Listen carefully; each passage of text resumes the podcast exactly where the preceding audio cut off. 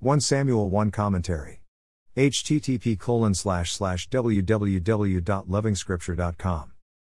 What may easily escape our attention is the fact that the great prophet Samuel was a Nazarite. Like Samson, his mother never used a razor on his head.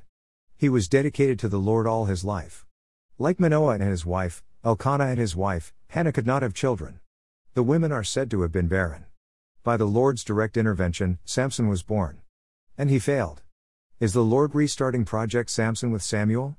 Well, the usage of similar molds for both judges may suggest similarities in purpose. What we cannot doubt is the Lord's liking for barrenness as a platform for his workshop. So out of dead womb, the Lord raised a judge, priest, and a prophet. Samuel was God's special gift to mankind. The book that bears his name gives us details of his special function at a time when the nation required leadership both on and off the field of state governance. The cry of the book of Judges is that Israel had no king and everyone did as they saw fit. Samuel is the Lord's answer to the people's cry.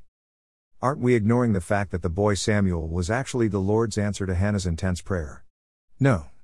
It is actually one workspace for the Lord. The intercessor does well to learn the fact that we only succeed when we align our prayers with the will of the Lord.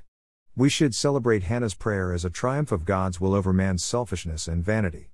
Understand the word selfishness as a word describing man's desire to exist by self and for self, and independent of God. He was created to exist in the presence of God, in the garden of perfect serenity.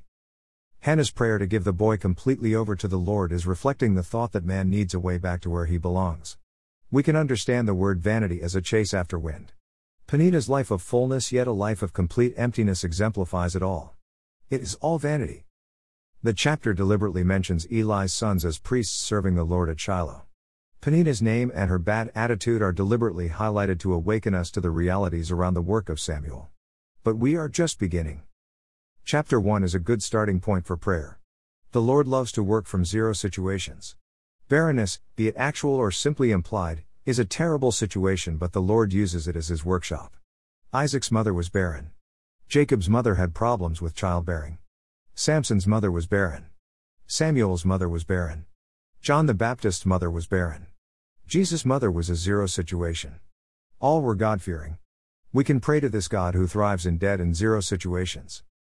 More resources visit http www.lovingscripture.com.